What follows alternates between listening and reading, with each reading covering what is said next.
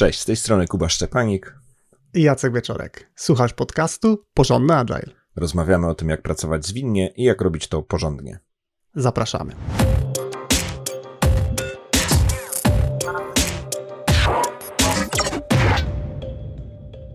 Ten odcinek ma tytuł po szkoleniu Advanced Agile i będzie on trochę luźniejszy co do formy w porównaniu do tego, co zazwyczaj nagrywamy. E, jak wspomnieliśmy w e, nagraniu o zaawansowanej zwinności, e, planowaliśmy udział w szkoleniu u Alistera Coberna. W momencie, gdy to nagrywamy, jesteśmy już po tym szkoleniu, mamy masę przemyśleń. Osoby, które śledzą nas na mediach społecznościowych mogą widzieć nasze uśmiechnięte zdjęcie z Alisterem Cobernem.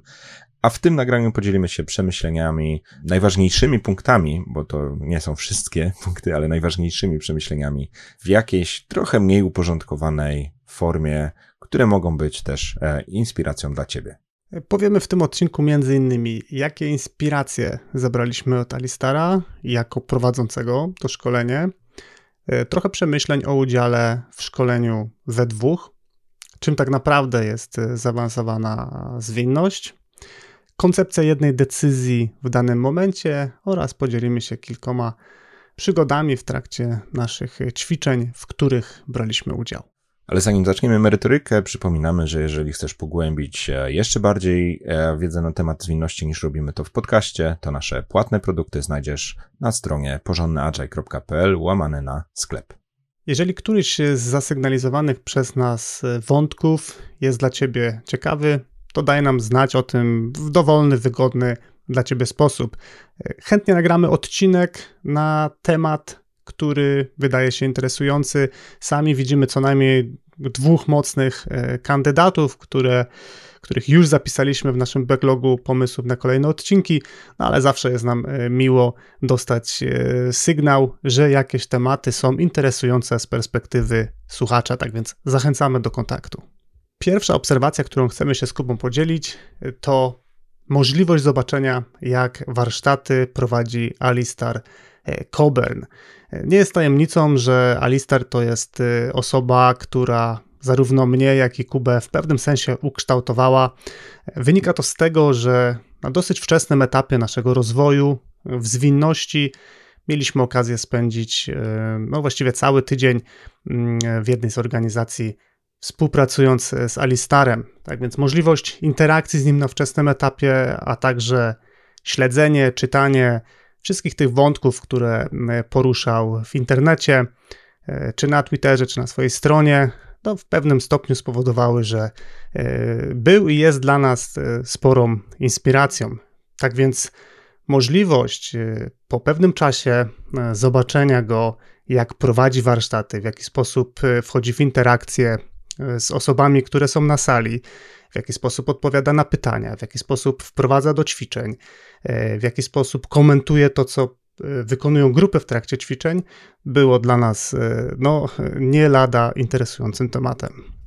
I tak wchodząc na konkrety, bo parę z tych rzeczy, które Jacek wymienił, e, Alister robi bardzo inaczej niż e, może my do tej pory, e, czy my już sobie w, w tym momencie wypracowaliśmy. Z ciekawszych rzeczy z szkolenia zupełnie nie miało slajdów, więc przez dwa dni działaliśmy bez PowerPointa, a tak dokładnie to slajdy były, ale wydrukowane od jakiegoś czasu. Już nie jesteśmy wielkimi fanami drukowanych jakichkolwiek materiałów i w miarę możliwości staramy się ich unikać ze względów ekologicznych, ale też wygody logistycznej logistycznej, e, bo to zawsze jest trochę zamieszania, żeby je dobrze zorganizować i zazwyczaj się źle wydrukują, coś jest nie tak, więc tutaj jest dużo, dużo zawsze zamieszania. Alister e, dał nam e, tak, taki zwitek e, papierowy dla osób, które oglądają na YouTubie, to to pokażę. Pewna sklejona sklejone slajdy i trochę tych kartek z materiałem jest. No i to pozwalało robić notatki. To było ciekawe doświadczenie jako uczestnik. Z innych kwestii, których, które też robimy zupełnie inaczej, a w zasadzie Alister robi je inaczej niż my, no to praktycznie nie korzystał z flipchartów dużo dyskusji toczyło się e, na głos e, I to było ciekawe. Sam mam mocny skręt w stronę tego, żeby dużo pisać na flipie, a tak zauważyłem, że dzięki temu, że Alister tego nie pisał, to więcej nas słuchał, ale też przez to, że nic z tego, co było mówione, nie było pisane, to wszyscy musieli się trochę bardziej słuchać, e, może też samemu sobie znotowywać te rzeczy, które dla każdej z tych osób były ciekawe. Więc e, tych wątków e, prowadzenia było trochę, wymieniłem tylko dwa, ale no, pewne elementy były niezgodne z obecnym mainstreamem, w którym w sumie e, trochę wierzymy i może staramy się skopiować, więc ciekawe było troszkę zmienić tą perspektywę. Kolejna rzecz, która na pewno była e, istotna, e, to fakt, że pojechaliśmy z Kubą na te szkolenie we dwóch. I refleksja, którą mamy po tym, jak no właściwie spędziliśmy 3,5 dnia e, razem, no bo to, były, to był najpierw dojazd do Berlina, e, w Berlinie długie oczekiwanie na opóźniony e, samolot do Kopenhagi, sam lot do Kopenhagi krótki, no i potem jeszcze jakaś taka logistyka pociągi, metro, żeby ostatecznie dotrzeć do miejsca, w którym spaliśmy, no plus dwa kolejne dni, no i powrót wieczorem, dały nam całą masę czasu, który mogliśmy wykorzystać. No i e, wykorzystywaliśmy ten czas bardzo mocno e, na to, żeby po pierwsze porozmawiać, jakie mamy oczekiwania odnośnie samego szkolenia, ale też w trakcie szkolenia czy po pierwszym dniu spędziliśmy masę czasu, czasu dyskutując, co tak naprawdę się wydarzyło, e, co było dla nas najbardziej istotne, co nas zaskoczyło, czego nam brakowało, jakie mamy przemyślenia. I myśl, którą e, e, zwerbalizowaliśmy tego pierwszego e, dnia wieczorem po szkoleniu, ta myśl była taka, że jeżeli mamy partnera do takiego szkolenia, z którym możemy sobie pewne myśli poodbijać, to jest szansa, że z takiego szkolenia wyciągniemy o wiele, wiele więcej. I to jest e, przemyślenie, które nie tylko sami na nie wpadliśmy, ale wręcz zaobserwowaliśmy u jednego z uczestników. Jacek e, głównie był w grupie z pewnym e, gentlemanem ze Szwecji, który troszkę narzekał, a sami mieliśmy takie poczucie, że to narzekanie mogło właśnie wynikać z tego, że nie miał do końca zaufanej osoby, od której mógł się odbić w pewnych kwestiach. My wręcz bardzo świadomie zrezygnowaliśmy z imprezy między pierwszym a drugim dniem, która się zapowiadała oczywiście e, bardzo interesująco i fajnie byłoby sobie e, wypić piwko z Alisterem, ale zamiast tego wyposażyliśmy się w lokalnym sklepie spożywczym w jubileuszowe piwko takie okazjonalne, świąteczne. Okazuje się, że w Danii jest piękna tradycja e, takich specjalnych edycji. No i na spokojnie już we dwóch porozmawialiśmy na temat tego, czego się spodziewaliśmy, czego się nie spodziewaliśmy, co szczególnie zapamiętaliśmy i dlaczego we dwóch, bo oczywiście samemu sobie też można ten proces myślowy w głowie zrobić, ale mhm. bardzo interesujące było zobaczyć, co ja zauważam, czego, e, co, na co zwraca uwagę Jacek, e, gdzieś różnice zdań na temat pewnych aspektów, e, może też różne zrozumienia pewnych punktów. Więc tutaj mocno podpisuję się, czy jakby powtarzam to, co Jacek powiedział. Udział w takim szkoleniu, czy w zasadzie można powiedzieć pewnie ogólnie w każdym szkoleniu, we dwójkę i przepracowanie wniosków, które nam to wszystko tak jakby nasuwa, daje wyższą wartość dodaną i prawdopodobnie nieproporcjonalnie wyższą. To znaczy, to nie jest tylko tak, że ja Jackowi zwróciłem uwagę na te dwa punkty, które przegapił, ale my w sumie razem zreflektowaliśmy o wiele mocniej dzięki temu. Kolejna refleksja mm, dotyczy tego, że jeżeli znamy materiał, który będzie przerabiany e, podczas szkolenia, mamy szansę dopytać o większe konkrety. E, Alistar trochę e, żartował sobie z tego tematu, mówiąc, że Pierwszy raz przychodzi się e, do niego na szkolenie po wiedzę. Kiedy ktoś przychodzi kolejny raz, to przychodzi, żeby poobserwować, jak on e, prowadzi grupę. E, I dopiero za trzecim razem jest przestrzeń, czas czy okazja na to, żeby popatrzeć, jak inni pracują. No bo merytorykę już powinniśmy znać i to, jak Alister to prowadzi również. Dla nas to było z Kubą drugie szkolenie z Alisterem i faktycznie pewne ćwiczenia, pewne koncepcje już znaliśmy. Stąd też dosyć swobodnie przechodziliśmy sobie na ten poziom obserwacji, jak Alister to prowadzi, co mówi, jak się zachowuje. I wniosek, który, który płynie z tego punktu, jest taki, że warto wrócić po jakimś czasie do materiału, który wydaje nam się, że dosyć dobrze znamy, zwłaszcza jeżeli to jest jakiś autorytet merytoryczny, po to, żeby po pierwsze z perspektywy nowych doświadczeń spojrzeć na pewną wiedzę i być może odkryć jakieś e, nowe, interesujące wątki. A jeżeli nie, to żeby na spokojnie można sobie było popatrzeć na te wszystkie inne aspekty, które dzieją się na sali szkoleniowej, które mogą dla nas również mieć spore znaczenie. I przenosząc to na konkret, e, to, to nawiązuje do pewnej rady, którą czasami daję. E, warto wrócić do szkolenia z podstaw. E, wielu z naszych słuchaczy to Scrum Masterzy albo Agile Coache i może być takie poczucie, że kurczę, nie no, podstawy Scruma to ja już znam. A sam jako trener, sam jako też osoba, która uczestniczy w szkoleniach wiem, że być może za tym pierwszym razem nie zapamiętałem dobrze wszystkiego, a jako trener wiem, że ten trener mówił, tylko no ja być może byłem jeszcze zbyt początkujący, żeby zauważyć zauważyć jakieś bardzo istotne frazy albo w ogóle istotne pewne przemyślenia. Więc tutaj e, my sami mogliśmy zadać e, parę pytań Alisterowi, czy podzielić się e, paroma punktami, choć tu jest trochę lekki niedosyt, bo jedna grupa była dosyć duża i nie było może tyle przestrzeni, też e, nie chcieliśmy dominować pozostałych, no ale sami czujemy, że e, zdarzało nam się już w przeszłości też e, użyć tego patentu. Ja na szkoleniu z podstaw Scrama to chyba z cztery razy byłem, no i było to świetne, bo każde kolejne dawało mi jakieś nowe odkrycia i nie wiem, czy nie poszedłbym sobie jeszcze raz na podstawy Scrama. Kogoś, oczywiście, kto robi to dobrze. I być może to jest coś, co faktycznie z Kubą zrobimy. Jak sobie myśleliśmy, to, to gdzie się wybierzemy i do kogo w kolejnym roku, może być tak, że wrócimy do absolutnych e, podstaw. Czas pokaże. Kolejne przemyślenie było dla mnie osobiście pewnego rodzaju zaskoczeniem, na takiej zasadzie, że szkolenie nazywało się Advanced Agile Masterclass.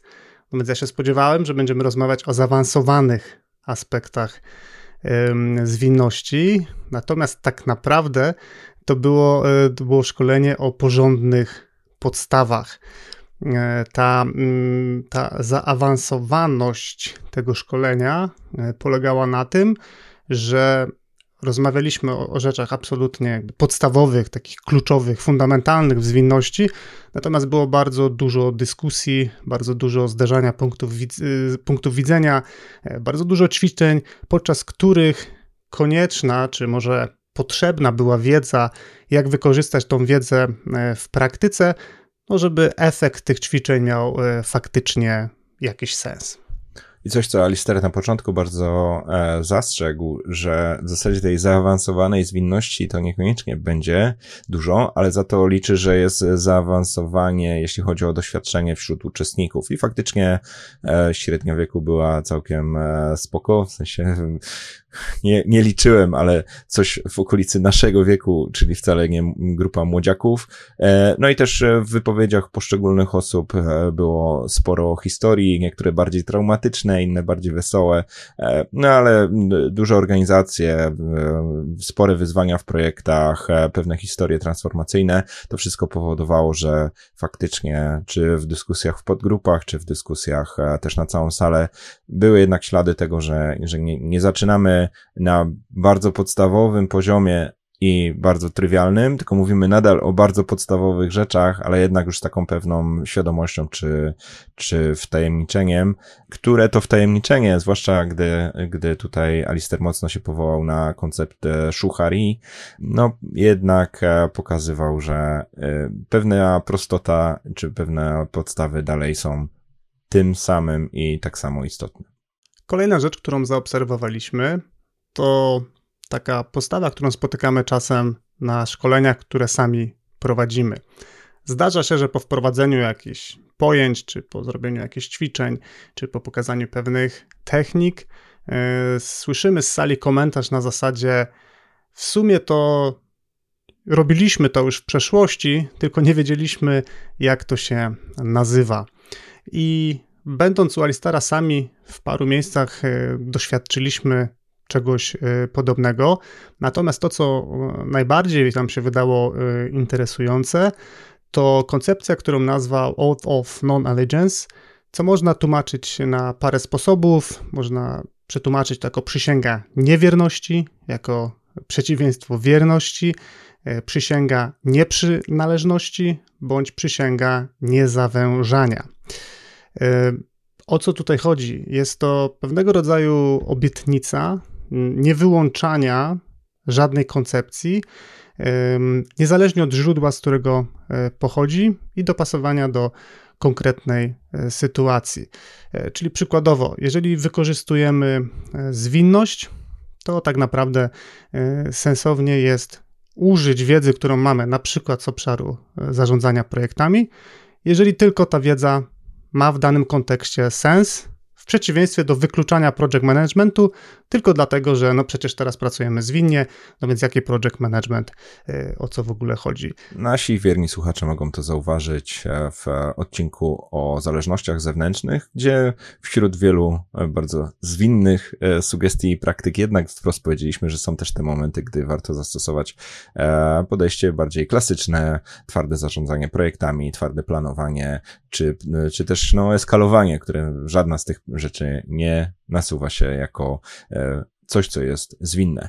E, no i tutaj Alister mocno, mocno na tym bazował, e, mówił o tym, żeby wykorzystywać swoje doświadczenia, żeby czerpać z praktyk, które się sprawdzają i nie trzymać się kurczowo tych, które się gdzieś tam albo najbardziej wierzy, albo się deklaruje, że się je robi, bo to nawet nie chodzi tylko o zderzenie między Scrumem a project managementem, ale też myślę o tym, żeby wykorzystywać praktyki takiej klasycznej analizy biznesowej, praktyki związane z e, planowaniem architektury, e, czy chociażby mieszanie e, praktyk skramowych z innymi praktykami zwinnymi, jak na przykład praktykami kanbanu.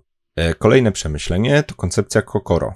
Wspomniałem chwilę temu Shuhari i wtedy jeszcze tego nie zdefiniowałem. Shuhari to najpierw podążanie za instrukcjami, potem łamanie poszczególnych instrukcji, a na końcu tworzenie swoich własnych instrukcji.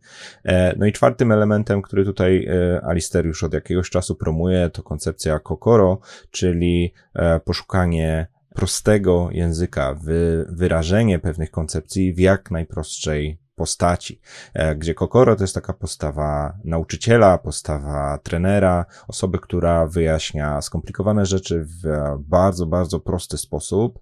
E, to nie jest ta sama oś co Shuhari, tylko jednak e, koncepcja tego, żeby przełamać swoje ekspertstwo i mimo, że się zna pewne rzeczy na zaawansowanym poziomie, to bardzo świadome uproszczenie tego komunikatu tak, żeby odbiorca zrozumiał bardzo istotę czy podstawę tego, co chcemy przekazać.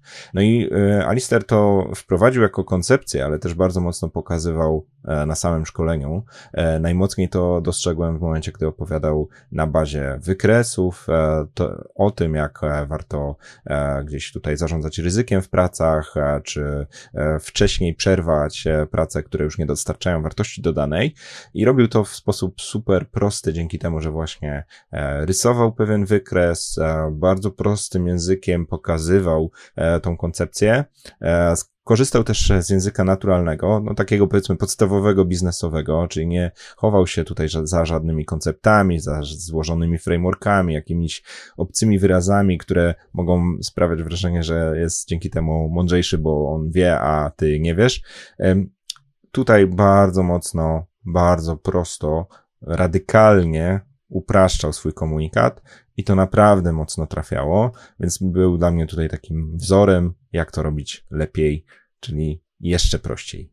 Pamiętam, jak uczyłem się programowania, stawiałem swoje pierwsze kroki w programowaniu obiektowym, to trafiłem na książkę o C, bodajże o programowaniu obiektowym w C i tam był taki y, komentarz na samym początku, że są autorzy, którzy tworzą treści, żeby brzmiały, zobacz, jak jestem mądry, i są autorzy, którzy tworzą treści, e, żeby, żeby one brzmiały, zobacz jakie to jest proste. E, no ten e, Radical Simplification, no to jest właśnie ta, ta druga część, czyli prawdziwym mistrzostwem trenera, czy osoby, która uczy, czy sprzedaje pewne koncepcje, jest to, żeby o złożonych rzeczach opowiadać w prosty sposób, no tak, żeby ta osoba, która słucha, nie miała poczucia, że tego nie wiem, tego nie wiem, czy, czy jakieś tam pojawiają, będą się pojawiać koncepcje, które mogą wprowadzać e, konkretne osoby w zakłopotanie. Kolejne przemyślenie e, po tych warsztatach e, z trochę innej beczki to bardzo fajne ćwiczenie, które po raz pierwszy przeżyłem na sobie. Ćwiczenie o bardzo prostej konstrukcji. Dokończ zdanie. Zwinność jest mniej wydajna niż waterfall, ponieważ i w ramach grup e, mieliśmy stworzyć dokończenia tych e, zdań. One były dla grupy Advanced Agile bardzo obrazoburcze i tam w e, którychś momentach wręcz parę osób próbowało troszkę zaatakować sam koncept tego, że rozmawiamy o tym, że zwinność jest mniej wydajna, że, że w pewnym sensie, że Waterfall jest lepszy niż Agile. No ale tutaj Alister miał to ćwiczenie już nieźle przepracowane i faktycznie fajnie nas wyprowadził na pe pewną pulę przemyśleń, z których zresztą żartował, że uwielbia wrzucić to od czasu do czasu do internetu i no i byliśmy tego świadkiem, że, że świadkami, że w czasie naszego warsztatu ponownie wrzucił na swojego Twittera to zdanie i e, absolutna burza e, komentarzy, niezrozumienia, uproszczeń, ataków i kontrataków, przyjmowania założeń. Dramatycznie to wszystko wyglądało, ale jednak pod tym zdaniem i pod tym ćwiczeniem e, no było bardzo istotne przemyślenie. Podejście zwinne jest e, mniej wydajne, ale bardziej efektywne. I to nawiązuje do zarówno moich ostatnich webinarów, czy treści, które przekazuję, jak i też e, pewnego odcinka, który nagraliśmy już e, dosyć e, dawno, o tym, że Agile jest optymalizowany na rezultaty, na jak najszybsze dostarczenie wartości, ale odwracając trochę myślowo to samo, ten sam efekt dałoby się uzyskać bardziej wydajnie, gdybyśmy tylko oczywiście wiedzieli, jak to zrobić od razu dobrze za pierwszym razem. Tak, i tutaj e, taka refleksja, która też mnie e, uderzyła nie po raz pierwszy, e, natomiast wybrzmiała w mojej grupie akurat tak bardzo mocno, była taka, że są osoby, które może być trudno porównać zwinność do waterfalla, dlatego że nigdy nie pracowały w waterfallu. Na takiej zasadzie, że rozpoczęły przygodę zawodową w czasie, gdzie zwinność, czy lepiej robiona, czy gorzej, no, była już mainstreamem, więc tak naprawdę po prostu nie, te osoby nie miały szansy doświadczyć tego, jak funkcjonuje podejście e, kaskadowe. E, natomiast e, druga myśl jest taka, że ja uważam, że to ćwiczenie było bardzo dobre z tego powodu, że wyposaża nas osoby, które, no, myślę, że mogę domyślnie przyjąć, że w jakiś sposób promujemy podejście zwinne, ale też wchodzimy w interakcję z osobami, które mogą mieć inne zdanie, więc jakby znajomość słabych punktów podejścia zwinnego daje nam tak naprawdę e, większe możliwości, jeśli chodzi o dyskusję, no bo zmniejszamy prawdopodobieństwo, e, że ktoś zada nam jedno, dwa szybkie pytania, a my nie będziemy w stanie spojrzeć krytycznie na podejście zwinne, więc też jakby znajomość plusów podejścia zwinnego, ale też pewnych minusów, tak naprawdę powoduje, że będziemy lepszymi e, rozmówcami. No i obiecujemy sobie z Jackiem, że na kolejnych warsztatach, e, jeśli takie przeprowadzimy, a raczej to zrobimy, e, spróbujemy naszej własnej wersji dokładnie tego ćwiczenia, bo te dyskusje są bardzo obiecujące. Kolejny punkt e, związany z przemyśleniami to wątek transformacji zwinnych. Tutaj zaskoczył mnie poziom pesymizmu Alistara, który zapytany no, między innymi przeze mnie, co w takim razie można zrobić, żeby ta zwinność w organizacjach była bardziej trwała, bo tutaj już e, zaznaczał w niektórych e, ćwiczeniach, że w zasadzie pojedyncze wysepki fajnej zwinności można robić e, w danych zespołach, ale tak naprawdę sąsiednie zespoły z tej samej firmy zwinne nie będą, że całe organizacje też bardzo łatwo się cofają, więc tak pachniało pesymizmem, ale gdy zapytane zostało to wprost, powiedział, no chyba najbardziej smutną historię z całego szkolenia, no Alister przy przy założeniu, że mówimy o sygnatariuszu manifestu, twórcy wielu technik i metod zwinnych, człowieku, który w sumie przez przykłady powiedział, że w zasadzie był wszędzie i widział wszystko, no on stwierdził, że zwinne transformacje nie są możliwe, nie istnieje coś takiego, e, trwała zmiana w organizacjach e, nie następuje, a jeśli jest e, przez chwilę lepiej, to później na pewno będzie gorzej. No i cały wątek o tym, że w zasadzie skupić się powinniśmy na pojedynczym zespole, na tym, żeby było trochę lepiej tam, gdzie jesteśmy, no i niekoniecznie łudzić się, że uda się zmienić całe organizacje. Tutaj w tym wątku, który Kuba poruszył, mnie chyba najbardziej mm, zaskoczyło to, że e, tak radykalnie mm, wyraża się na temat tego, że zespoły nie inspirują się od siebie nawzajem. To fajnie wyszło w ćwiczeniu, które robiliśmy chwilę wcześniej, gdzie faktycznie każdy zespół tak naprawdę był super mocno skupiony na swojej pracy, a potencjalnie wystarczyło, żebyśmy popatrzyli, jak sobie radzą z zadanym problemem inne teamy, i moglibyśmy z tego wyciągnąć więcej. Faktycznie, jak zacząłem się zastanawiać, to to nie jest tak, że każde odkrycie e, pojedynczego zespołu od razu w jakiś sposób rozchodzi się na organizację. Raczej yy, przypominam sobie siebie zachęcającego konkretne zespoły na zasadzie idźcie zobaczyć, jak robią to inni, pójdźcie sobie zobaczyć, jak wygląda stand-up, idźcie sobie zobaczyć, yy, jak jest realizowany refinement. Więc faktycznie to jest taka smutna refleksja. Druga rzecz, która, która jest uderzająca, no to faktycznie ta mm, nietrwałość transformacji i Alistair dał taki konkretny przykład, który też jakby doświadczyłem go na własnej skórze nieraz, czyli jest pewien zarząd, jest pewna grupa osób, które dowodzą firmą. Te osoby mówią: Słuchajcie, idziemy w stronę zwinności, bo zależy nam na jakichś tam konkretnych efektach. Organizacja się faktycznie rozwija, usprawnia, uzwinnia, i w pewnym momencie dochodzi na przykład do zmiany składu osobowego zarządu. I nagle osoba, która była największym wsparciem zmian zwinnych, znika z organizacji. No i faktycznie nie od razu, nie za tydzień, nie za miesiąc, ale widać stopniowo, jak zaczyna się to wsparcie osłabiać, zanikać, co automatycznie potem przenosi się na zespoły. Więc chyba najbardziej e, faktycznie smutny, przygnębiający e, punkt, ale tak naprawdę w pewnym sensie taka jest rzeczywistość, no i z tą rzeczywistością musimy sobie radzić. To wychodząc z pesymizmu, zmienimy temat.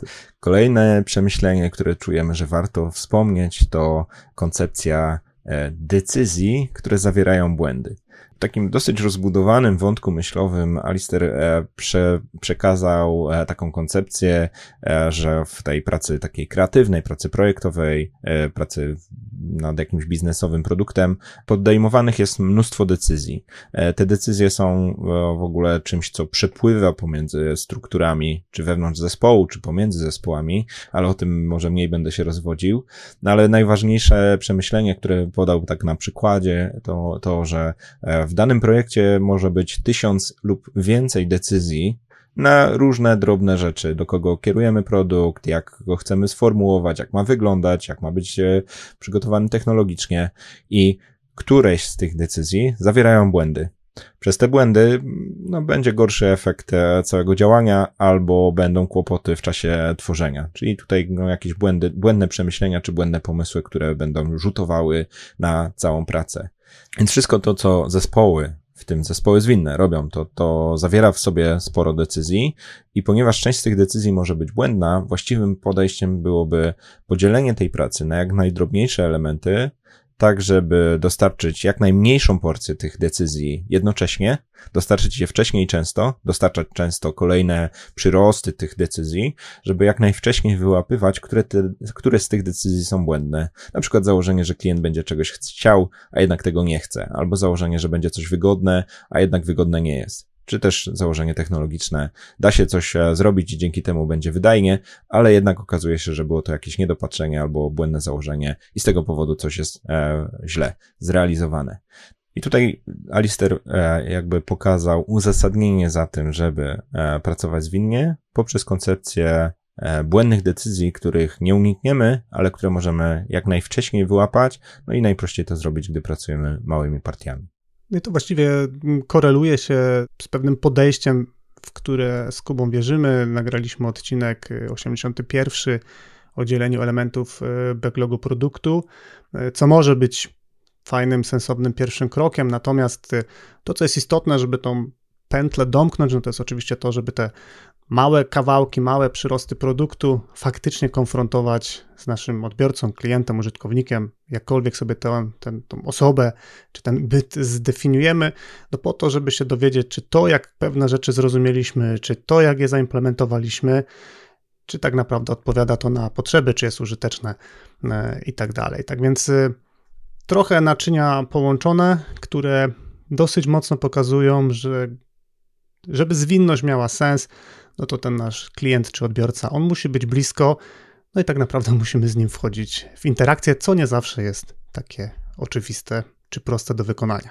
Kolejna interesująca rzecz e, to było ćwiczenie Elefant Carpaccio. Braliśmy z Kubą już udział w tym ćwiczeniu e, lata temu, ale tak jak wspominaliśmy, zobaczyć to e, na żywo, skupić się trochę na innych detalach pozwoliło nam no, dostrzec nową głębię czy nowy wymiar w tym ćwiczeniu.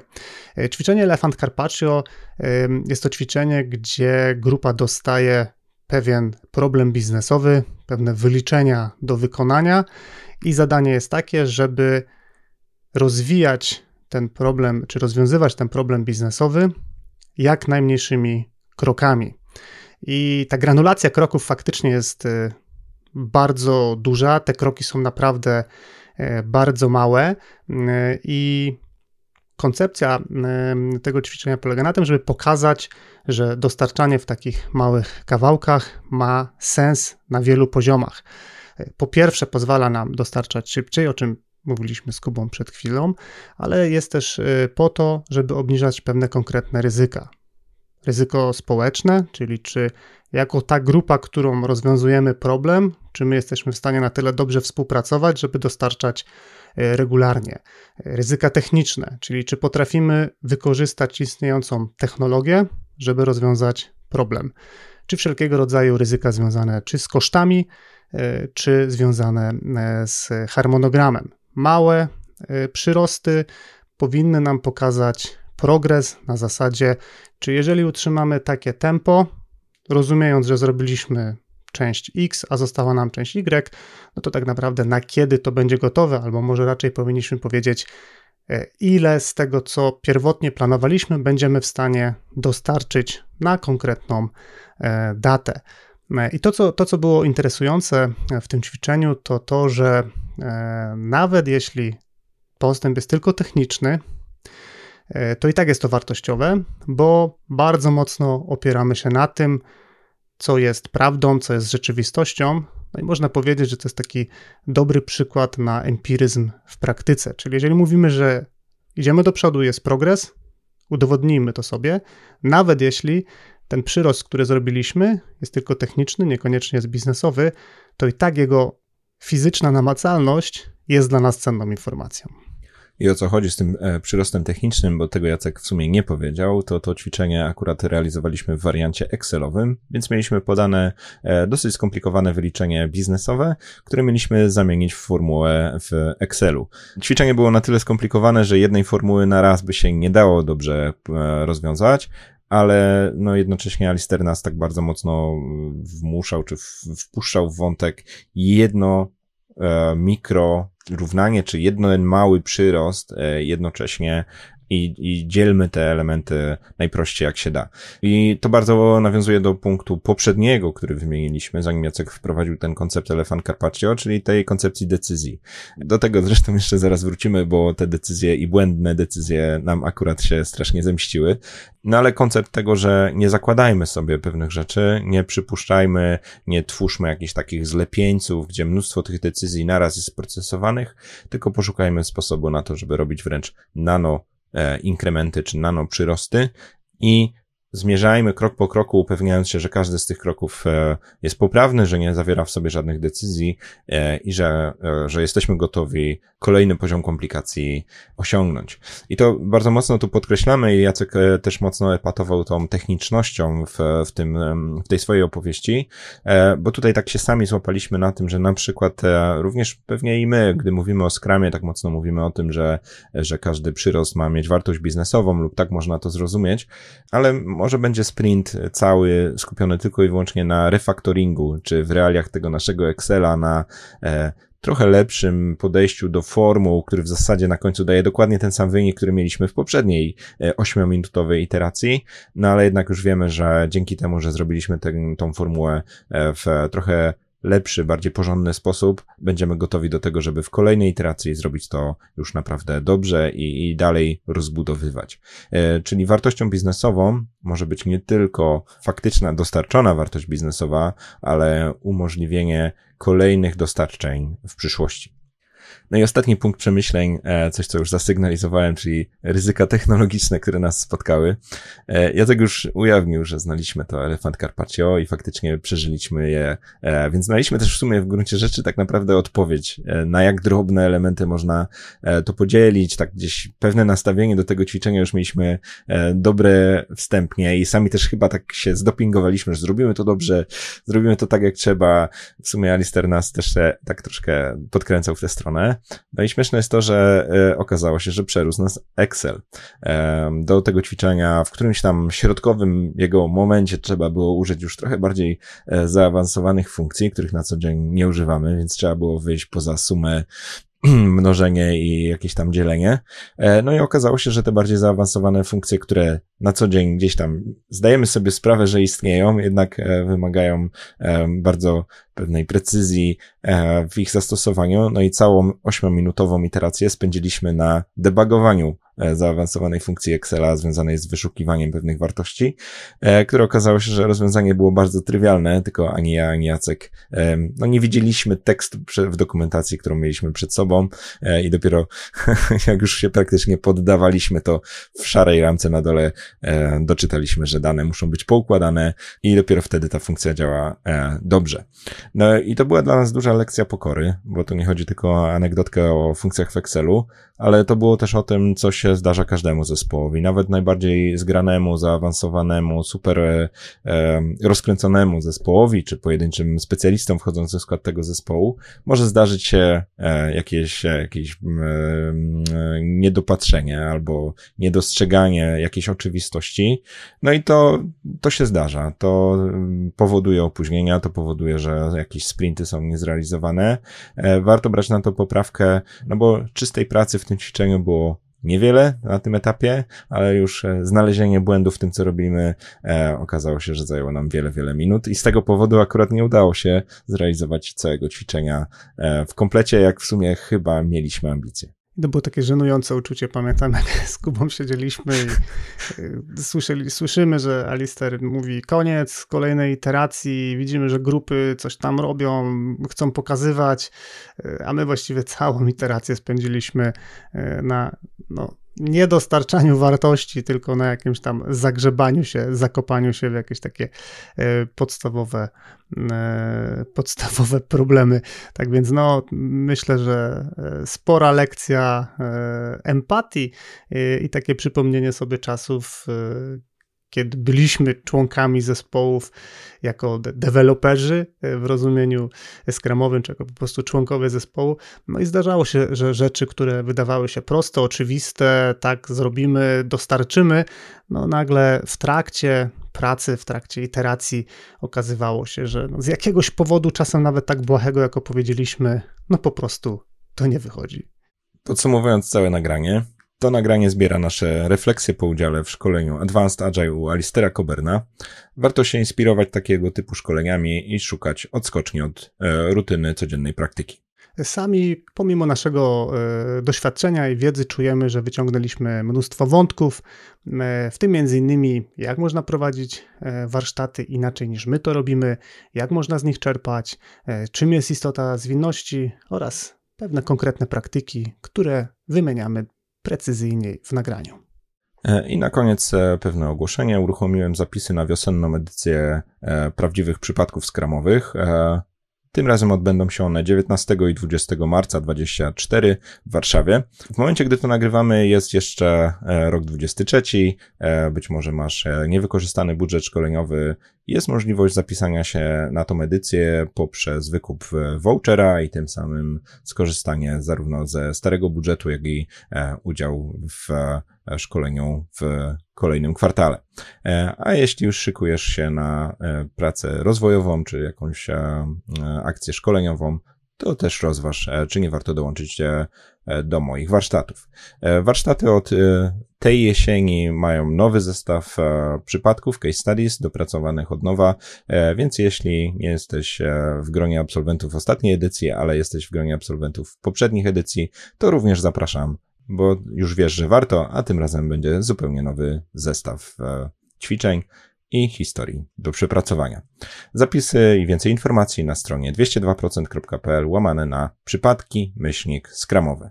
A ja dodam od siebie, że jeżeli pojawisz się drugi raz na warsztatach u Kuby, to będziesz miał lub miała okazję nie tylko rozwiązać nowe case, ale też zobaczyć, może trochę bardziej e, skupić się na tym, w jaki sposób Kuba e, pracuje z grupą, e, jak tą grupę prowadzi. Tak więc od siebie zdecydowanie zachęcam.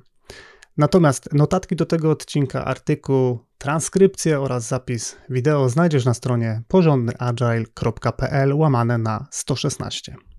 I to by było wszystko na dzisiaj. Dzięki Jacek. Dzięki Kuba. I do usłyszenia wkrótce. wkrótce.